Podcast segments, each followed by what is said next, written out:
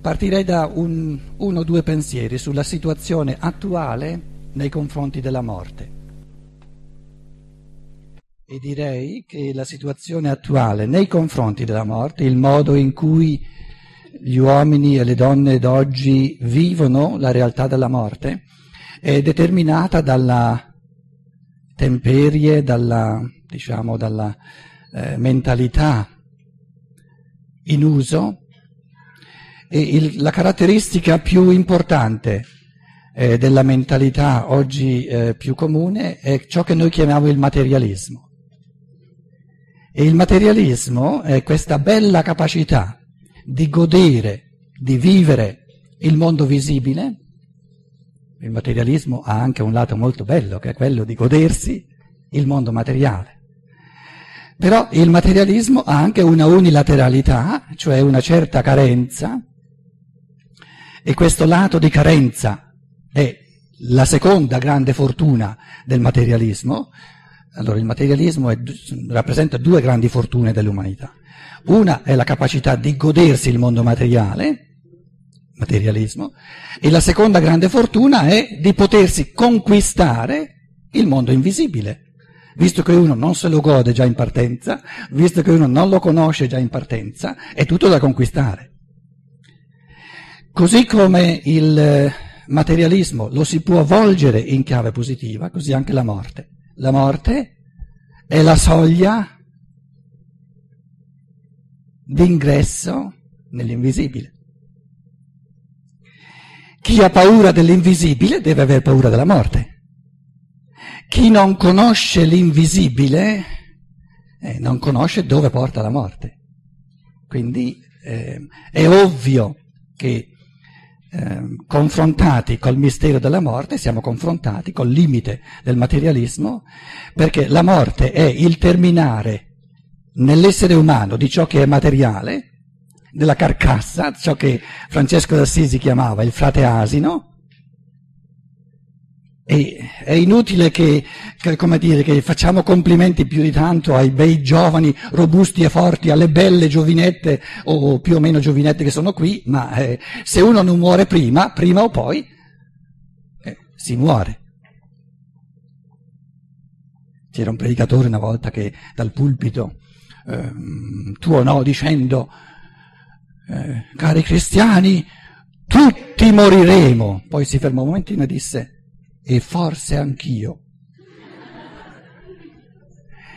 I fedeli naturalmente tutti, tutti pii, non, non, si permisero neanche di, di ridere.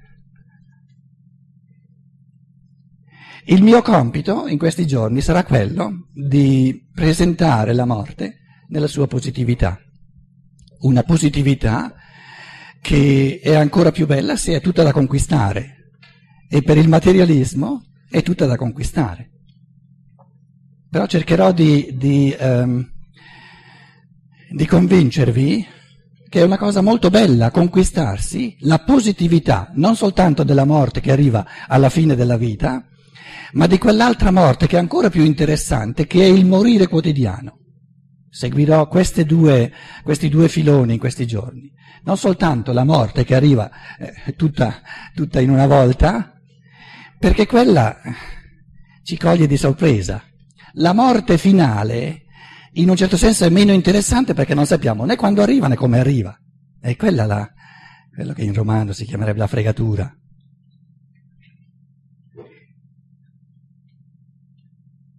Non sappiamo come e quando viene. Inter- più interessante invece è il morire quotidiano. Quello che è più interessante, quella è una sfida molto più forte. E nel morire quotidiano si gioca la capacità dell'essere umano di risorgere, per usare un termine eh, tradizionale, ma di ricaricarsi, di rivivere. Ecco, morire, il senso del morire quotidiano è il rivivere quotidiano. Forse una traduzione, come dire, neutra eh, per chi eh, in Italia il rapporto col religioso, con lo spirituale è diventato problematico proprio perché è stato gestito, diciamo, per tanti secoli da un'autorità materna eh, della Chiesa che negli ultimi decenni soprattutto è diventata un po' indigesta a, t- a tante persone. Prendiamolo come un fatto psicologico di disaffezione nei confronti del religioso, ne terrò conto, e quindi sia, penso che sia importante tradurre termini che eh, religiosamente avevano il loro significato, basta tradurli eh, con termini accessibili a tutti. Il senso di ogni morte, si diceva una volta, è la risurrezione, il risorgere. Se uno non gli va questa parola, il senso di ogni morte è il rivivere, un ricominciare la vita in un modo nuovo, quotidianamente però. E la vita non si può ricominciare ogni giorno in un modo nuovo a meno che si muoia a qualcosa. Bisogna sempre lasciare qualcosa. Il morire è il dover lasciare qualcosa per ricominciare da capo. Magari lasciare una cattiva abitudine. Questo lasciare una cattiva abitudine veniva chiamato un piccolo morire. Ed è bella questa parola perché qualcosa in me vuol morire per la, far posto a qualcosa di più bello. La situazione attuale nei confronti della morte è di tante persone che vivendo in questa, come dire, eh, immediatezza del mondo visibile, del mondo materiale, alla morte non ci, pensa, non ci si pensa. Forse possiamo partire da questa prima constatazione fondamentale che molte persone oggi, soprattutto nella prima metà della vita, dove ci sono forze vitali, dove si è giovani, dove c'è da fare, dove ci sono anche ideali, c'è tutto da conquistare, alla morte non ci si pensa. Però anche per persone giovani eh, succede che la morte non è necessariamente un fatto che mi riguarda personalmente se sono giovane e, e, e se ho altro da fare però all'improvviso una persona con cui ero in discoteca tre giorni prima, una persona con cui ho fatto una passeggiata ieri, una persona magari neanche tanto anziana, muore. Un incidente stradale. Ed è questo che all'improvviso evidenzia all'uomo d'oggi, ma tu, ma, ma un momento, ma questa persona era, era accanto a me fino a ieri. Chi si permette di farla sparire? All'improvviso l'enormità della morte ci colpisce e colpisce anche i più duri, certo, perché anche i più duri hanno amici, hanno persone eh, con cui vivono e e che dall'oggi al domani possono veramente varcare la soglia della morte. Quindi abbiamo questo fenomeno molto comune, molto, che, che, che si vive molto spesso, di un individuo che alla morte non ci pensa e, e, e va bene, non, non, vogliamo subito dire che è una cosa, una cosa che non va bene. Non gli viene spontaneo, perché ci deve pensare alla morte. C'è, c'è abbastanza da fare eh, nella vita. Però all'improvviso la realtà della morte gli dà una botta, uno schiaffo, lo costringe proprio a fermarsi. Perché si dice, ma se ha colpito questo mio amico, se ha colpito questa persona così vicina a me, domani può colpire me. Non colpisce soltanto eh, gli anziani.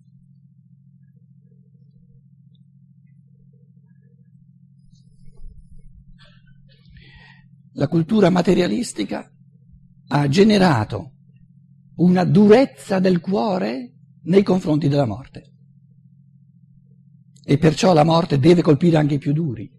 E perché la cultura materialistica ha generato una durezza del cuore? Perché eh, fa parte della, diciamo, del, del, capitalismo moderno, visto che qui siamo eh, nella facoltà di economia e commercio, fa parte proprio del modo di vivere dell'umanità di oggi in, in registro di globalizzazione, di reprimere la morte. Non soltanto non ci si pensa, ma viene repressa.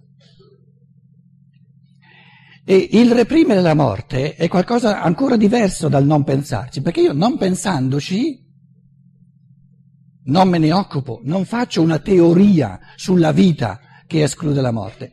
Invece il reprimere la morte significa interpretare la vita, voler capire la vita come se la morte non ci fosse, come se la morte fosse, come dire, un, un incidente mh, mm, casuale che sarebbe meglio che non ci fosse. Non si può capire la vita senza includere nel progetto vita l'evento più fondamentale che è la morte. In altre parole, l'evento più fondamentale della vita perché ne, ne, ne evidenzia il carattere di, ehm, del fatto che la vita nel corpo non è qualcosa di, di eterno, è qualcosa di transeunte, è qualcosa di effimero.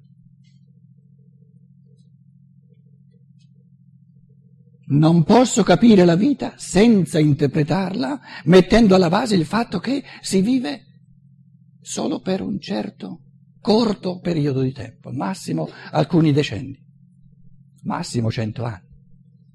Come mai? Perché? Chi ha deciso che la vita termini?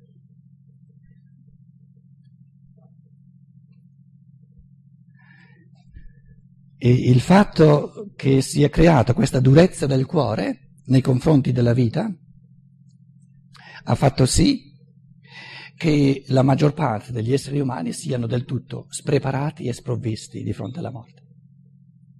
E perciò quando la morte all'improvviso bussa alla porta in una persona che mi è vicina, mi rendo conto che la mia formazione, anche accademica, mi ha preparato a tutto fuorché alla morte, a far fronte alla morte, che è una realtà, una realtà molto importante.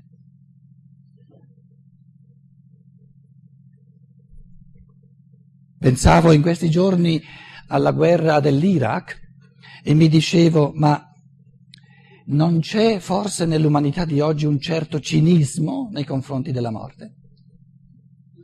Che addirittura il fatto di, il fatto di compiere qualcosa che per natura ucciderà delle persone, e probabilmente non poche, venga considerato come danno collaterale un danno collaterale.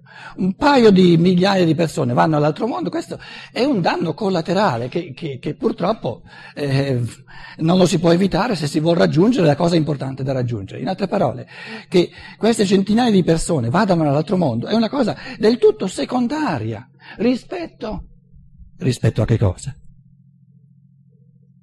Rispetto a che cosa? Che cosa può essere mai più importante della vita umana? Che cosa può essere moralmente più, più grave che, che, terminare la vita, togliere la vita, uccidere delle persone? Voi vi riservate natur- naturalmente di dire eh, i vostri pensieri, non è, che, non è che io fa- faccio anche delle domande, mm, qualche volta un po' retoriche, qualche volta metto lì dei pensieri che possono essere eh, provocatori, ma eh, volutamente, perché poi scambiamo le idee. Ma mi sono chiesto, ma non è una, una umanità balorda quella che arriva al punto no? di questa, come dire, da considerare la morte, anzi proprio l'uccidere un numero notevole di persone come effetto laterale, collaterale. Cosa intendo dire io quando affermo che la morte scuote tutti? Intendo dire che deve, dovrebbe scuotere tutti.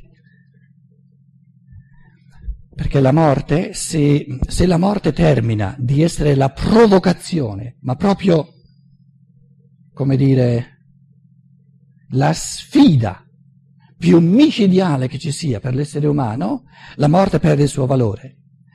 La morte ha il suo valore, conserva il suo valore soltanto se ci provoca, se fa, se, se fa, ribellare tutto dentro di noi. Il senso della morte è di farci ribellare in tutto il nostro essere.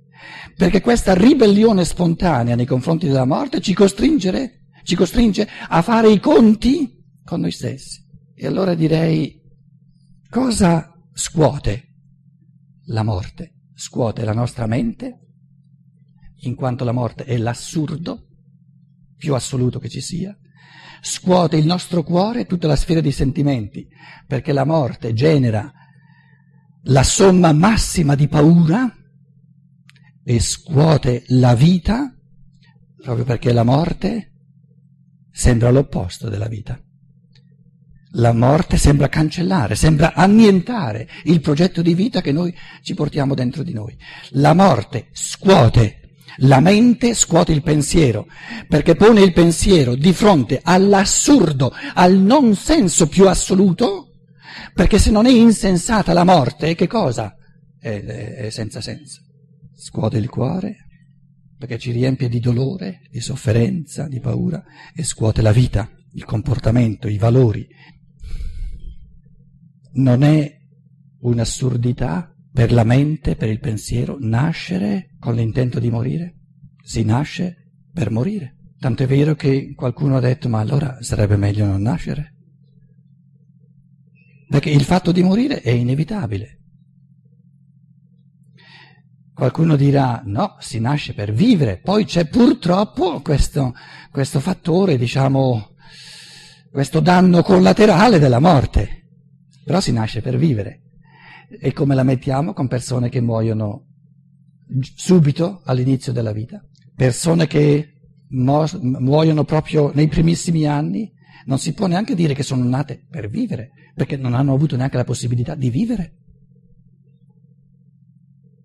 E che la morte sia assolutamente immessa nel progetto di vita, su questo non c'è dubbio, perché ogni nascita sfocia nella morte inevitabilmente. È questo che intendo dire eh, quando dico che scuote la mente in quanto è la sfida assoluta alla mente umana, al pensiero. La morte è l'enigma più grande che ci sia e perciò la provocazione più forte, più assoluta per il pensiero umano. Trovare il senso della morte di fronte all'evidente non senso della morte? È forse uno dei cammini di pensiero più belli, più, più grandi, proprio perché è arduo. E credo che eh, siete tutti d'accordo che non ci rendiamo troppo, che io non, non mi renda troppo facile il cammino domani, dopodomani, questa sera, di trovare, fondare il senso della morte, posti di fronte al suo controsenso, al suo non senso, al suo assurdo perlomeno prima facie, perlomeno a prima, a prima vista. Che la morte scuota il cuore oltre alla mente, non c'è bisogno di, eh, di insisterci molto, basta vedere ciò che ognuno di noi vive quando una persona cara muore. Quale somma di dolore, di sofferenza e soprattutto il senso di questa sofferenza, di questo dolore è la privazione. La persona cara che è morta mi manca. Ma che significa mi manca? La morte l'ha fatta sparire questa persona? Non c'è più? Quando dico mi manca, quando dico soffro perché mi manca, significa che eh, mi sento un, un, un essere umano nel mondo d'oggi, un essere umano abituato a vivere, a sentire come reale soltanto ciò che vede, ciò che sente materialmente, questa persona che è morta non può più parlare materialmente, non può più eh, farsi sentire, mi manca. Non sento più la sua voce, eh, non sento più il suo conforto, non sento più i suoi pensieri, non mi dice più nulla non mi accompagna più, non posso più eh, passare un, un, un pasto con lei. Scuote la morte, scuote il cuore. Ci porta via persone care. Noi diciamo ho perso la tal persona, non c'è più. E vivere è questo, viverlo così, ed è un fatto che eh, la maggior parte degli esseri umani oggi lo vivono così, è una fonte di grande dolore. Perché per quanto riguarda me, il mio vissuto, quello che io riesco a, a cogliere di questa persona che è morta, non c'è più perché non, non colgo più nulla di lei. Vivo nel vuoto. Certo che ci sono i ricordi, però i ricordi possono rincarare addirittura la dose della sofferenza perché sottolineano con, con, con, crudeltà, a volte ancora maggiore, il fatto che sono costretto a vivere di ricordi perché questa persona non c'è più, non è, non è più in grado di aggiungere a questi ricordi del passato il presente. Non, non mi parla più, non mi dice più nulla di nuovo. Vivere di ricordi significa vivere del passato, non c'è più nulla di nuovo. Una persona morta non mi dice più nulla di nuovo. E la terza dimensione de, di questo scuotere della morte che scuote tutti e che scuote la vita, scuote il comportamento, nel senso che di fronte alla morte uno si chiede ma allora qual è il valore di ciò che faccio? Quasi mi cadono le braccia. Se domani afferra me o addirittura oggi, che senso ha darmi così da fare?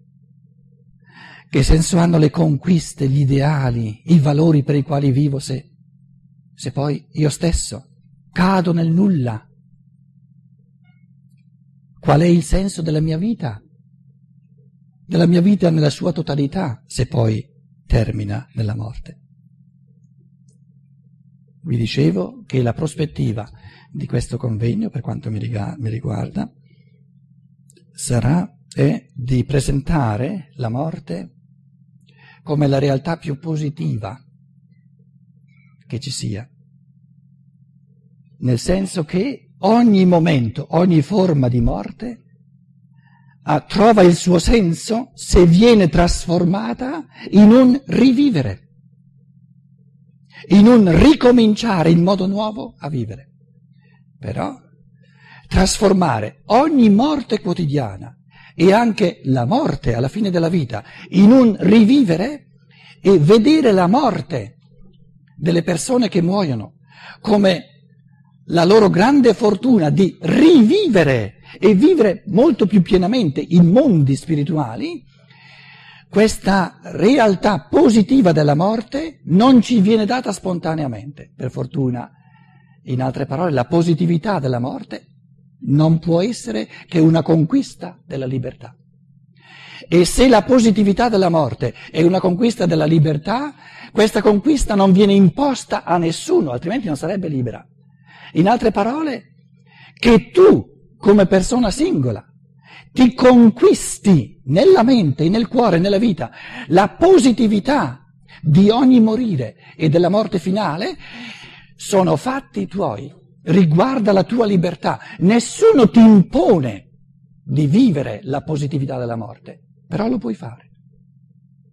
È un'offerta data alla tua libertà.